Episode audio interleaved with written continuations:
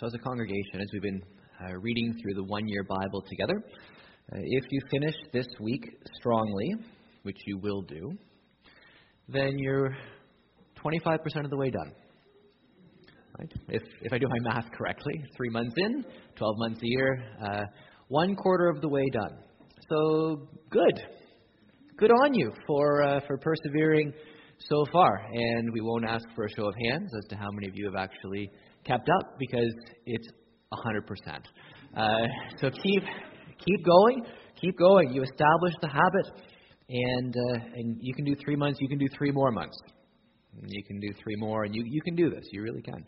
Uh, and I would still encourage you, just on the off chance that you had pneumonia for a month and were bedridden and couldn't read anything, uh, wherever the bookmark is, just keep working forward. If, if it takes 18 months, if it takes two years, as long as you're consistently reading more than before, just keep going, keep going. You'll, you can do it. This morning we're going to look at uh, Numbers chapter 33 uh, together. Numbers 33. It's kind of like a bit of a pop quiz as you as we go through this chapter. You'll see how much of these places recall the stories to you. Numbers 33, this is the Word of God. Here are the stages in the journey of the Israelites when they came out of Egypt by divisions under the leadership of Moses and Aaron. At the Lord's command, Moses recorded the stages in their journey. This is their journey by stages. The Israelites set out from Ramesses on the 15th day of the first month, the day after the Passover. They marched out defiantly in full view of all the Egyptians who were burying all their firstborn, whom the Lord had struck down among them. For the Lord had brought judgment on their gods. The Israelites left Ramesses and camped at Succoth. They left Succoth and camped at Etham on the edge of the desert. They left Etham turned back to Pi Hahiroth to the east of Baal Zephon and camped near Migdol. They left Pi Hahiroth and passed through the sea into the desert, and when they had traveled for three days in the desert of Etham, they camped at Marah. They left Marah and went to Elim, where there were twelve springs and seventy palm trees, and they camped there. They left Elim and camped by the Red Sea. They left the Red Sea and camped in the desert of Sin. They left the desert of Sin and camped at Dophkah. They left at Dophkah and camped at Alush. They left Alush and camped at Rephidim, where there was no water for the people to drink. They left Rephidim and camped in the desert of Sinai.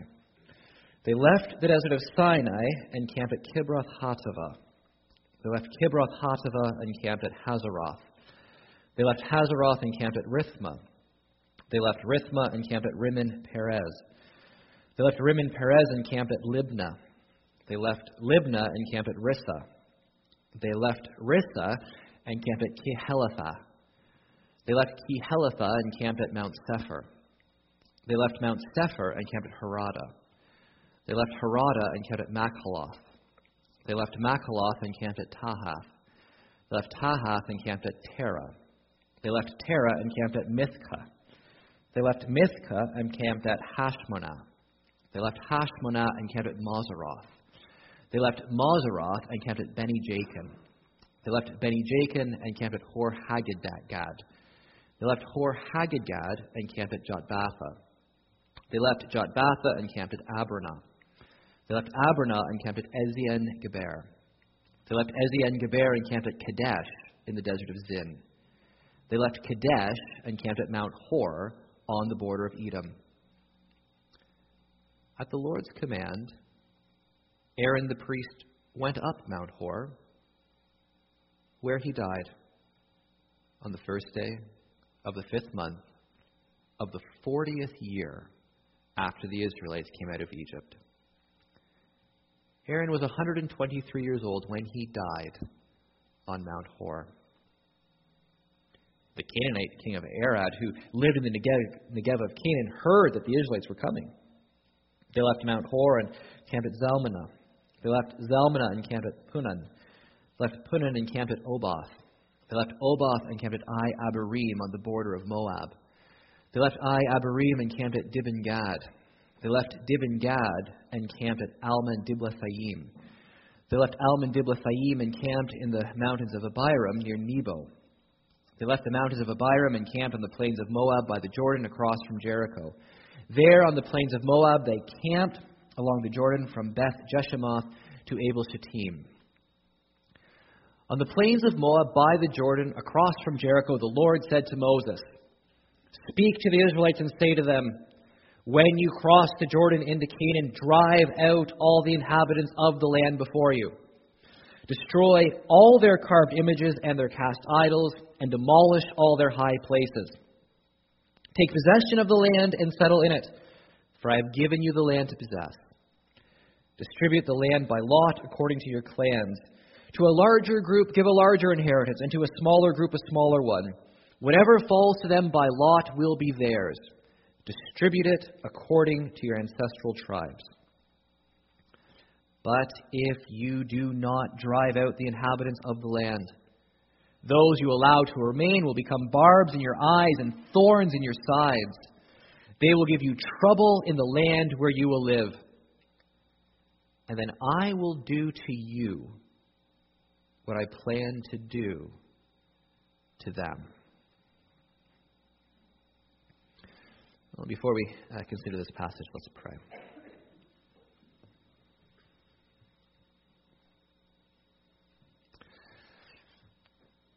Our Father, we would ask that uh, this morning, for the honor of your name's sake, and for the sake of your Son, Jesus Christ, our Lord and Savior, we would ask that your Spirit will teach us your word, that you will feed us upon it, that you will strengthen us by it, and that you will give us uh, ears to hear and hearts that are moved to obedience.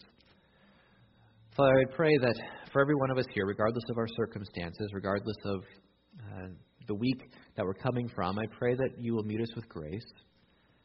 And I pray that you will minister deeply and profoundly in everyone's heart.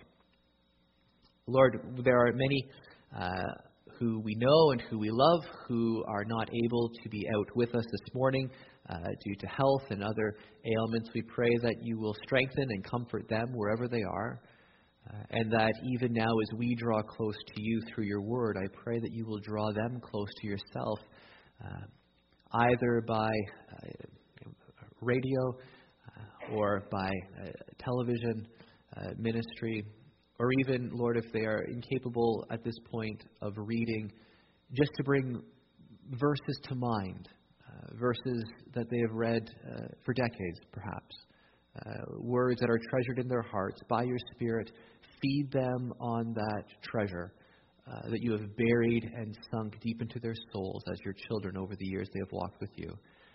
Lord, where there is discouragement, I pray that you will bring comfort and encouragement. Where there is weakness, I pray that you will give strength. And yet, Lord, we also recognize that sometimes it is precisely in our discouragement and in our weakness that your grace is seen to be the most sufficient of all. And so we pray that you will do what is right. Uh, we pray that you will minister to your children as exa- exactly in the way that they need, wherever they are. And for those of us who are here, we pray that your Spirit will mightily uh, work this morning. We pray that also for those uh, in, the, in the nursery and for those with the children in Children's Church. May this be a time when you are honored. Uh, for we ask it in Jesus' name. Amen. And so just uh, just to reiterate something that Mary said, uh, we do have a Good Friday service at 10:30 on Friday, and love to see you there as we worship uh, our Lord and remember uh, the cross of our Savior. And then on Easter Sunday at 9:30, we're going to be having a special communion service, and at 10:30, uh, we are going to be having our Easter Sunday service and a baptism. So we're quite looking forward to celebrating all of God's grace in different ways uh, on the weekend. Now there are uh, momentous weekends in our lives. Uh, hopefully, next weekend will be one of those in terms of worship. Uh, there are also a lot of weekends that we experience which are eminently uh, forgettable. Uh, probably the same with most of our days, with most of our moments. Uh, there are big events, and there are countless small events.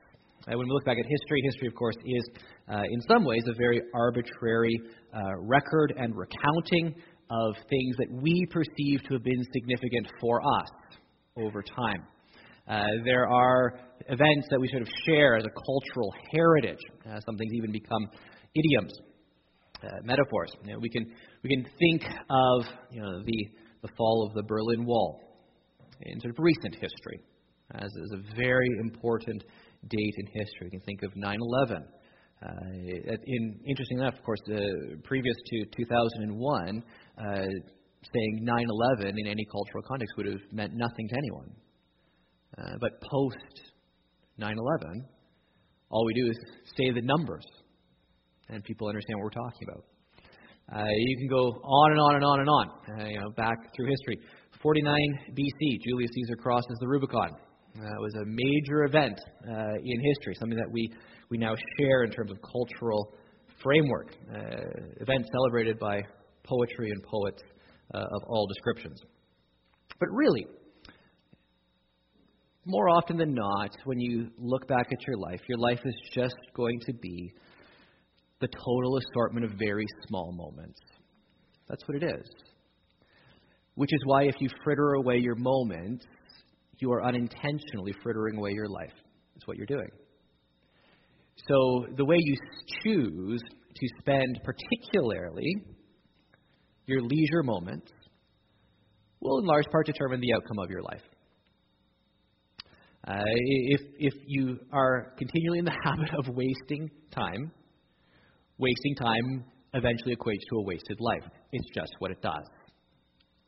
Now, there are also big moments in our lives, you know, sometimes good, sometimes bad.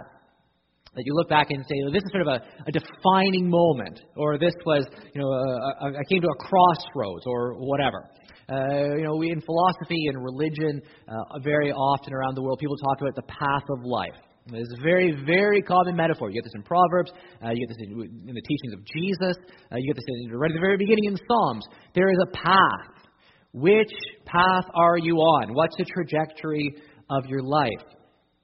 This chapter records the trajectory or the path of Israel's life from Exodus to Promised Land.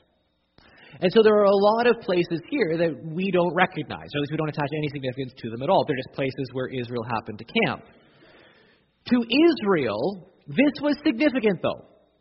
They had associations with all of these places. They, they, they knew people who were buried at that campground when Israel moved on. They, they knew people who had grumbled and complained at that place and had been met by the judgment of God. They knew people who were bit by the fiery serpent, but looked up and saw the bronze snake and were healed by God. Maybe they themselves were one of those people who could look back at that place, at that stage, and say, I remember, you know, I remember the pain of the viper sinking its fangs into my leg, and then there was this snake up on a pole, and I looked, and the pain went away.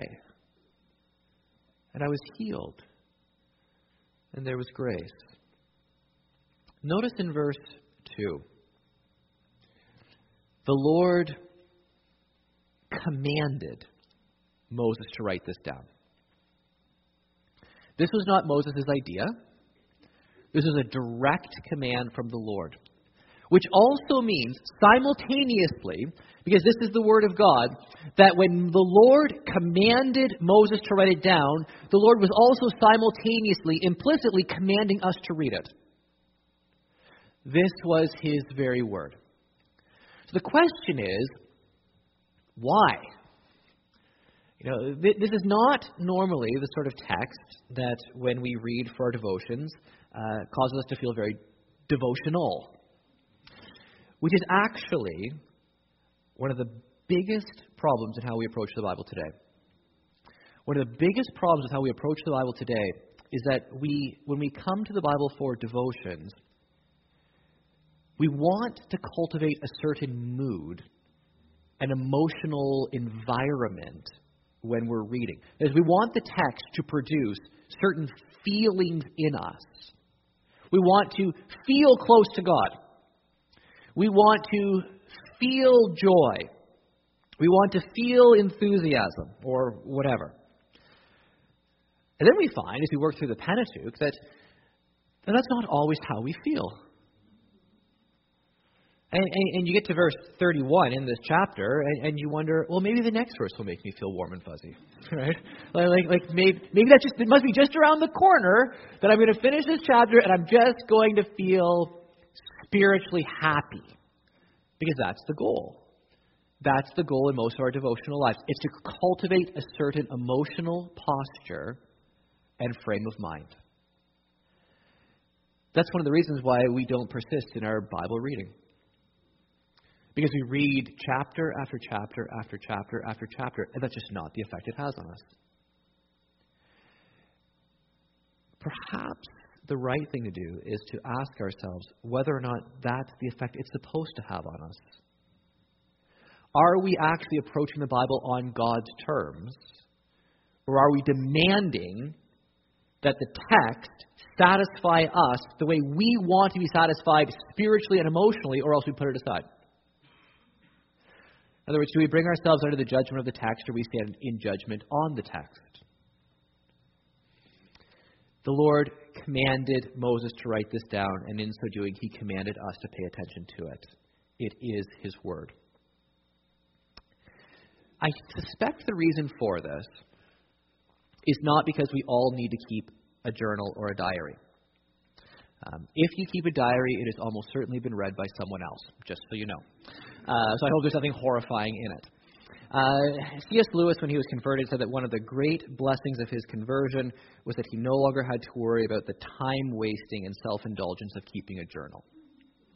Now, I do know, actually, so one of the godliest people I've ever known kept a journal. So there's nothing right or wrong about it intrinsically. It depends depends who you are and how you use it and all of the rest. But without any doubt, one of the things that God was saying here, because the people at this time in Numbers, you've had the first wilderness generation die, you had the second census, and so now this is the generation that's going across the border to the promised land. Without any doubt, what God is doing is He's saying this before you go into the promised land, you must review your history. You must remember what you have done and what I have done. You have to remember that, or you won't be ready to go in. So before we go in, review your history. It starts, your real history starts with redemption. Remember when you were in Egypt. Remember when you were in slavery. Remember the Passover. Remember the substitutionary blood that was put uh, on the doorpost. Remember the angel of death that passed you by. Remember when I brought judgment on Egypt's gods. Remember that. That's where you begin your history. Your history begins with redemption. Your history begins with liberation. It begins with Exodus. Your history begins and is bathed in mercy and grace. That's step number one but also your history begins with judgment on Egypt's gods. This idea will form a literary inclusio with the passage. You note that at the very beginning, it's, I brought judgment on Egypt's gods. The very end of the passage, it's about, get rid of all of the gods that you find in Canaan. That's the beginning and the end. The idea from beginning to end is get rid of other gods where you I showed you when I brought you out of Egypt the powerlessness of the superpowers gods. I reduced them to nothing. Where you are going, it's going to be the same. Where you are going, there are other gods, there are other idols, there are other deities. You need to remember that I destroyed Egypt's gods, and when you get to Canaan, destroy those gods too. There must be no religion that you tolerate besides the truth of who I am and what I have done. There cannot be compromise with other religion. There must not be compromise with other gods. There cannot be fellowship between Yahweh and an idol. Remember your history. I've already shown you who the living God is. When you get to Canaan, you're likely to forget. Unless you remember day after day after day after day that the living God has already demonstrated his power and grace in your life. That's why you're redeemed. That's why you're going in. Do not compromise with the idols that you find in the land in which you're going, or else I will have to drive you out of the land the way that I'm going to drive the Canaanites out before you. Now, it is worth mentioning, of course, that in Moses' context, they literally were worshiping idols, statues. Now, they were more sophisticated than to actually think that their statue was the god. Uh, you know, Isaiah and Jeremiah will parody his statues, rightly. Um, but the people who were worshiping idols, they didn't believe that it actually was the god. They believed that it was the representation of the god or that the god lived inside of that form. So priests would put food before idols, and the food obviously was never eaten. What they did, well, the priests would eat it later. Uh, kind, of, kind of like leave out milk and cookies for Santa Claus in some ways, um, but not deceptive for the children. What they said was that the, the, the gods would eat the essence of the food. So the whole idea was that this idol represents the God, or it becomes a form that the God's Spirit fills, and the God consumes the essence of the offerings. So it wasn't quite as unsophisticated as just, just carving out, you know, a piece of wood and then actually thinking it was literally your maker or something like that. Okay. We jump a little bit too quick today to making idols things like um, the Toronto Maple Leafs. Although, if that's your idol, how sad. or your car, or your degree, or whatever. Your power, your money. Yes, there are all of those idols that we need to be on guard against. Anything that puts itself in the place of God is an idol. As Calvin rightly said, the, the human heart is an idol factory. We're making idols all the time. Sometimes out of abstractions like power, sometimes out of physical possessions like money or homes or, or whatever. But for Moses, it really was about religion. That's what the Lord was warning against. Remember God, past and present, when it comes to idols. And then he starts to go through some of these stages, and we won't go through every single one, largely because I have nothing to say about most of them. Uh, but in verse 9, you have Marah. You have, this is the place where there was bitter water. It's a place where the people were complaining. Nothing, nothing to drink. There's, there's no good water here.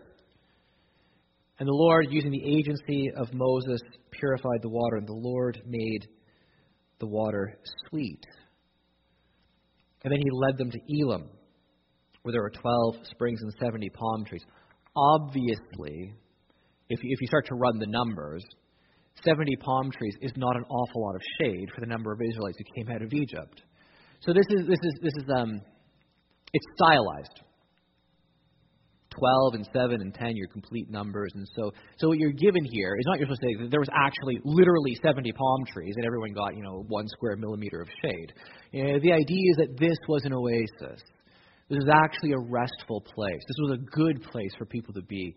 Uh, they enjoyed being here. The Lord refreshed them at that place trees and water in the desert, an oasis. It, really is a, a picture of rest. And then Sinai, the theophany, the revelation of God, the giving of the covenant, but also the golden calf, rebellion and wickedness, the shattering of the covenant while it was being made. And of course, you have all those tabernacle instructions for how it's to be built, then the golden calf, then the building of the tabernacle, all of which is showing that God planned to live with the people. The people rebelled. How can God live with an unclean, unholy, wicked people? Because of His grace. And so the tabernacle is, the plan for God's presence with people is not jettisoned even through their rebellion. There's punishment, but there's grace. He is a gracious, forgiving God as he reveals his name to Moses after the golden calf. Then they build the tabernacle exactly as it was supposed to be. And in Exodus 40, the glory of the Lord fills the tabernacle. You have all of the Levitical law given. You have the Day of Atonement. Then almost just just just a little under one year, just just slightly under one year, camped at Sinai. All that they experienced. The cloud moves and the people depart and they go forward. Numbers 10. And they praise God. He is a great God. Here we go. Numbers 11. After three days, the people complained. You think, my goodness.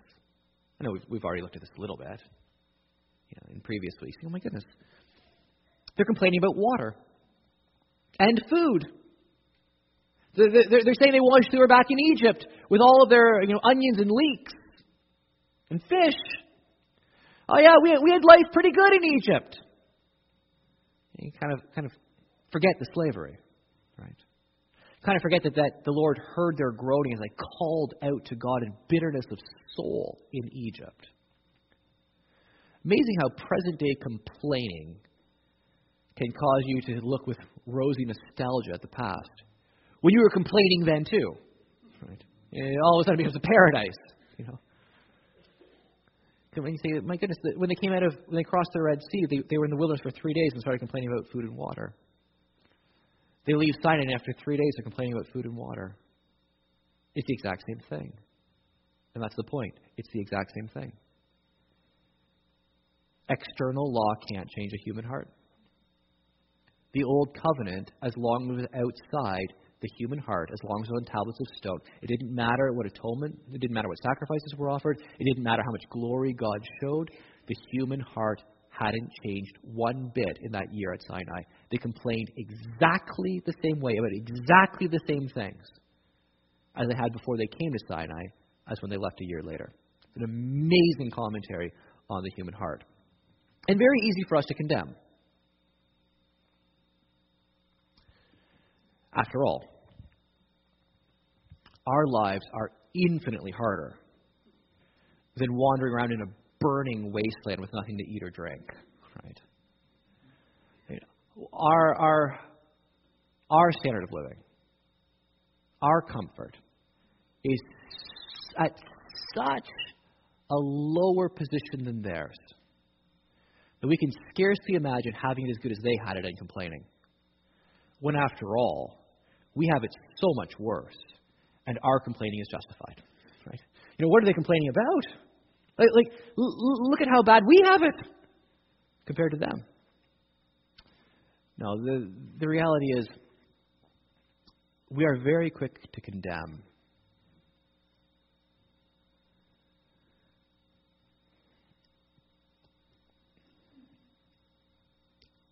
And yet, as Jesus said in another context, on the day of judgment, if anyone is going, if anyone is going to rise up and point the finger at complainers. It will not be us pointing the finger at them,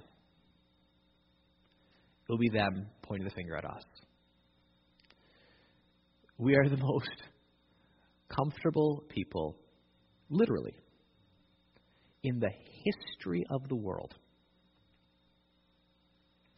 We are the most comfortable people on the, on, on, on the planet today, and today is the most comfortable generation that's ever lived. To the point where, literally, and I use that word advisedly because I've been told sometimes I, I overuse it, but I mean it this time, literally,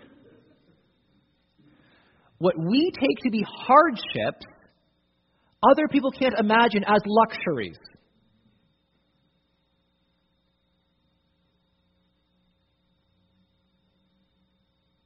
It's an incredible society we live in.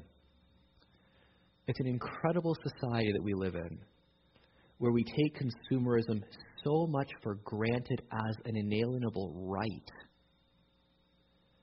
that we feel hard done by when somehow things aren't what we feel we're entitled to. But what we feel we are entitled to is utterly beyond belief in historical context in how the rest of the world lives. So they complained about food and water. After a year at Sinai, they obviously hadn't learned that God would provide. Now, they should have learned that God would test them over time. But they should have learned that God would, in fact, provide.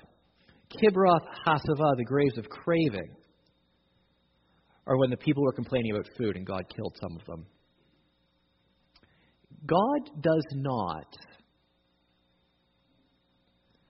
suffer complaining forever. Here were people who God had been providing for marvelously well. He tested them for a time, and they immediately turned against him. The graves of craving is what Kibroth Hattaavah means death because of craving. Kadesh. Kadesh is the place where the spies, uh, where the ten spies are listened to, and, and Caleb and Joshua are rejected. This was the place where they stood and had the opportunity to trust God and go into the promised land, and they rejected that opportunity. In fact, they said, Let's appoint a leader and go back to Egypt, declaring, God, thanks for redemption. We wish you hadn't redeemed us at all. This is one of the most wicked things that's said in the entire Pentateuch. Let's appoint a leader and go back to Egypt. God, all of that, the substitutionary blood, the Red Sea, the defeat of Egypt's gods and army, Sinai, tabernacle, glory. You know what? We're going back. We don't want to follow you anymore. What have you done for us? We were happier, we were happier in slavery in Egypt than we are following you as our redeeming Lord. It was at Kadesh when they absolutely rejected God's plan that God said, That's okay, fine. The next generation will go in, but you won't. That was one of those enormous moments in life history for those people. That was not just a small collection of moments, that was a definitive moment in time where, because of their persistent rebellion against God, they forever forfeited the opportunity to go to the promised land of blessing. Then verses 37 through 39. They left Kadesh and camped at Mount Hor on the border of Edom. At the Lord's command, Aaron the priest went up Mount Hor, where he died on the first day of the fifth month of the fortieth year after the Israelites came out of Egypt. Aaron was 123 years old when he died on Mount Hor. After 40 years, the very first high priest of Israel dies.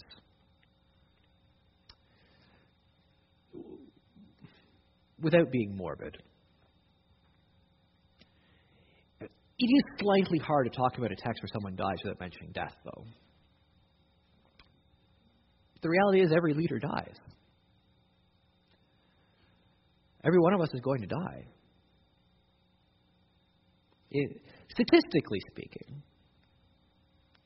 if I hit the average lifespan, I've lived half my life. That's just math.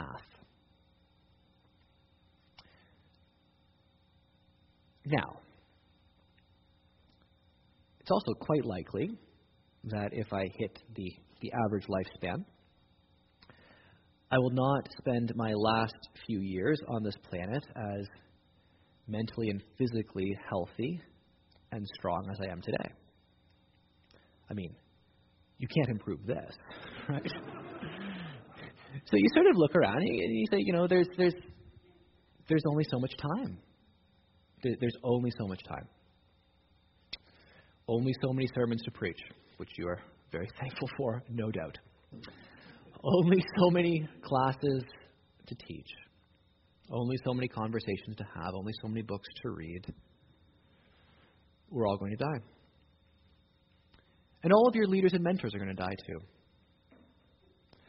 For some of you, they, they already have. Maybe not all of them.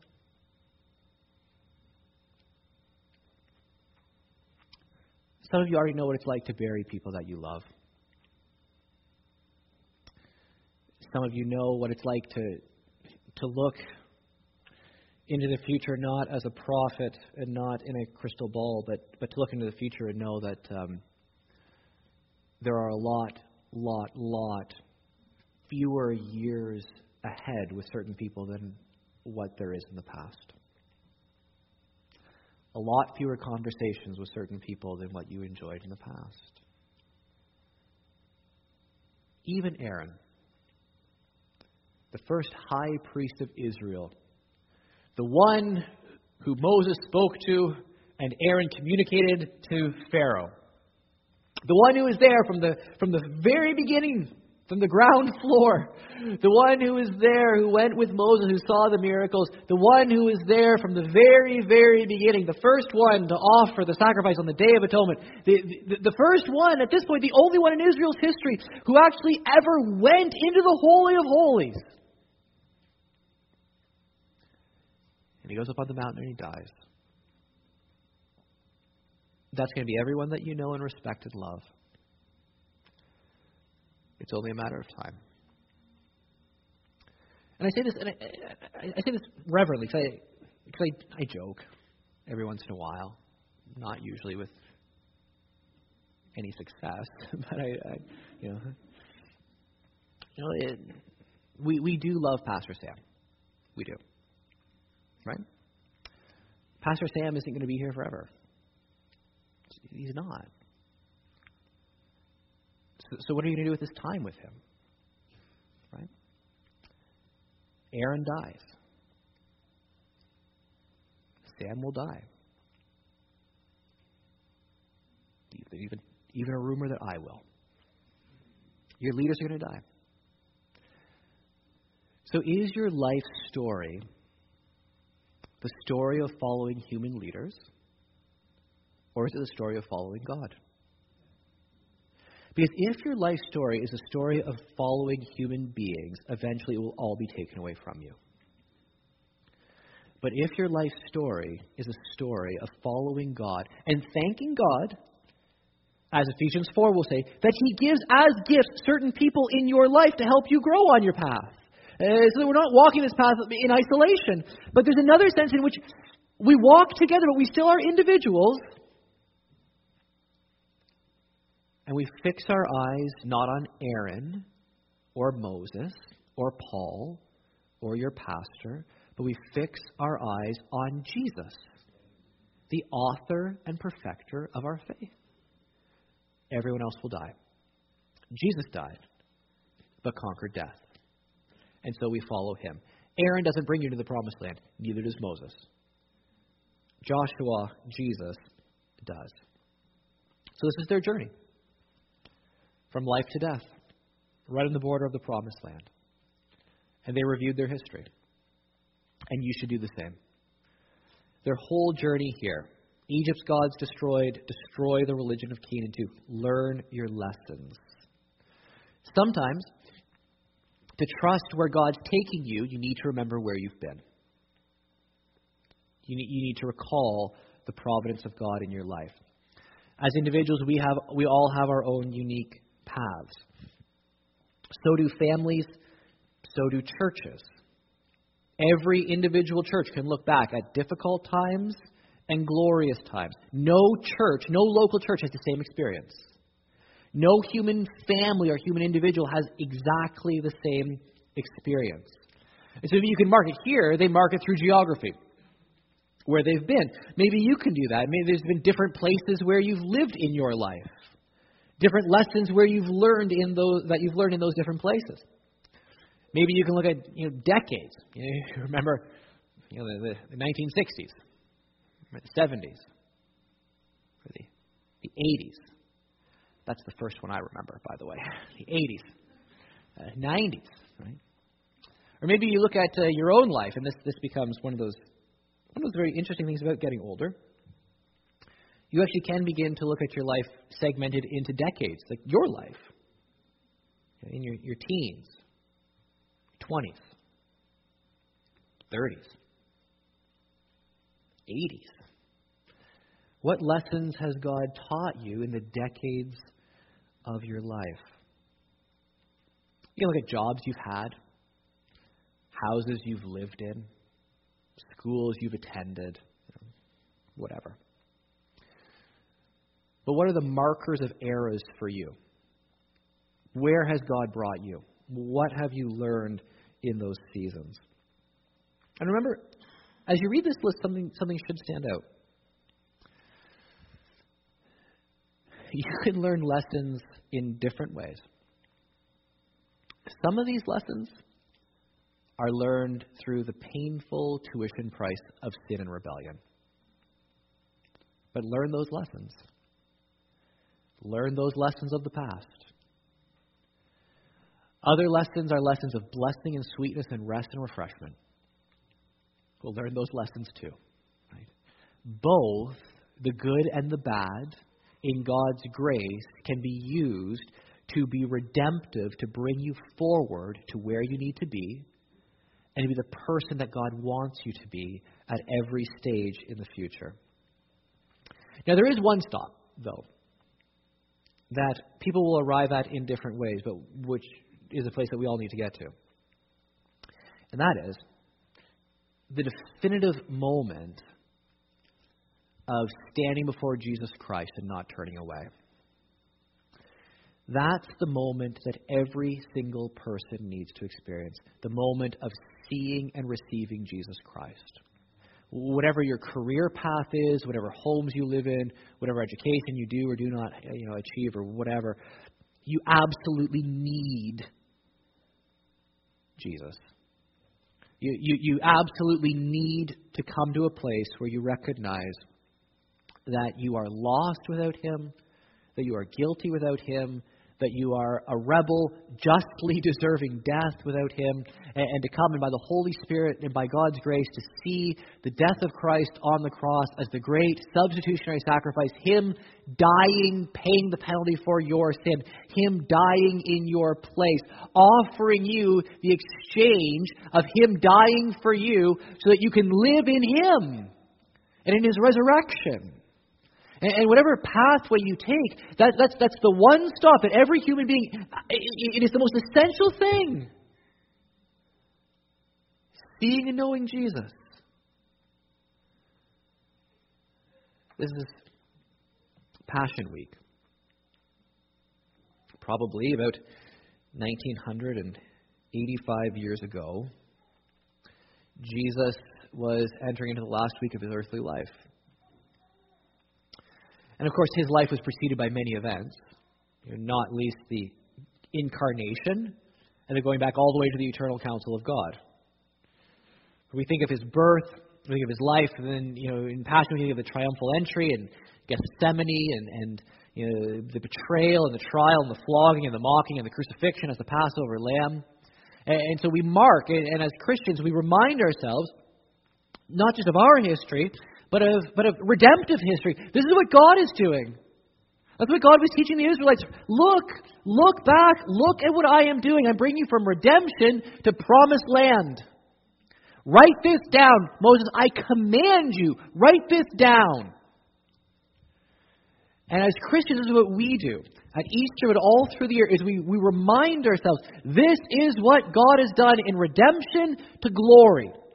And it's all through Jesus Christ through everything that Jesus was and is, everything he said and did, all of his miracles, all of his teaching, always doing everything which pleased the Father. He lived a perfect life so that he had a perfect life to lay down on our behalf, dying in our place. And, and so we, we remember, we remember, we remember. This do in remembrance of me. We make ourselves remember what Jesus has done.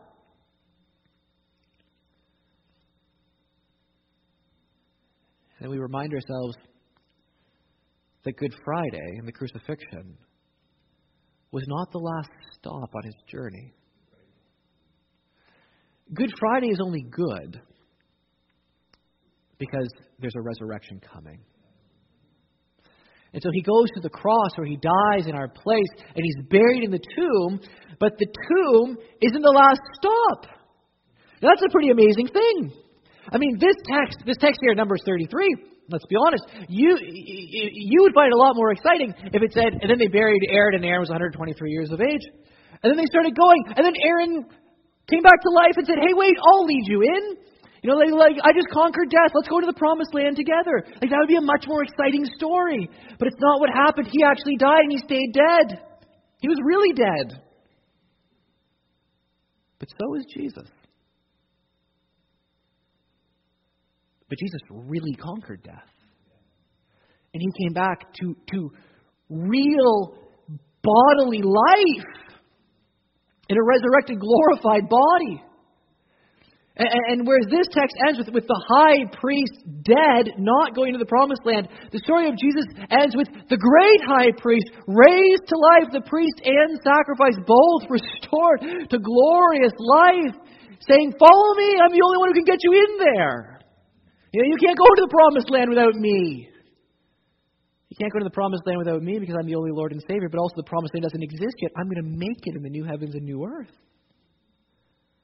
I'm preparing it for you. There's nowhere you can go right now and see it. It's, it's, it's just over the horizon. Your, your path has a few more twists and turns, and then your path reaches its termination point here in this life.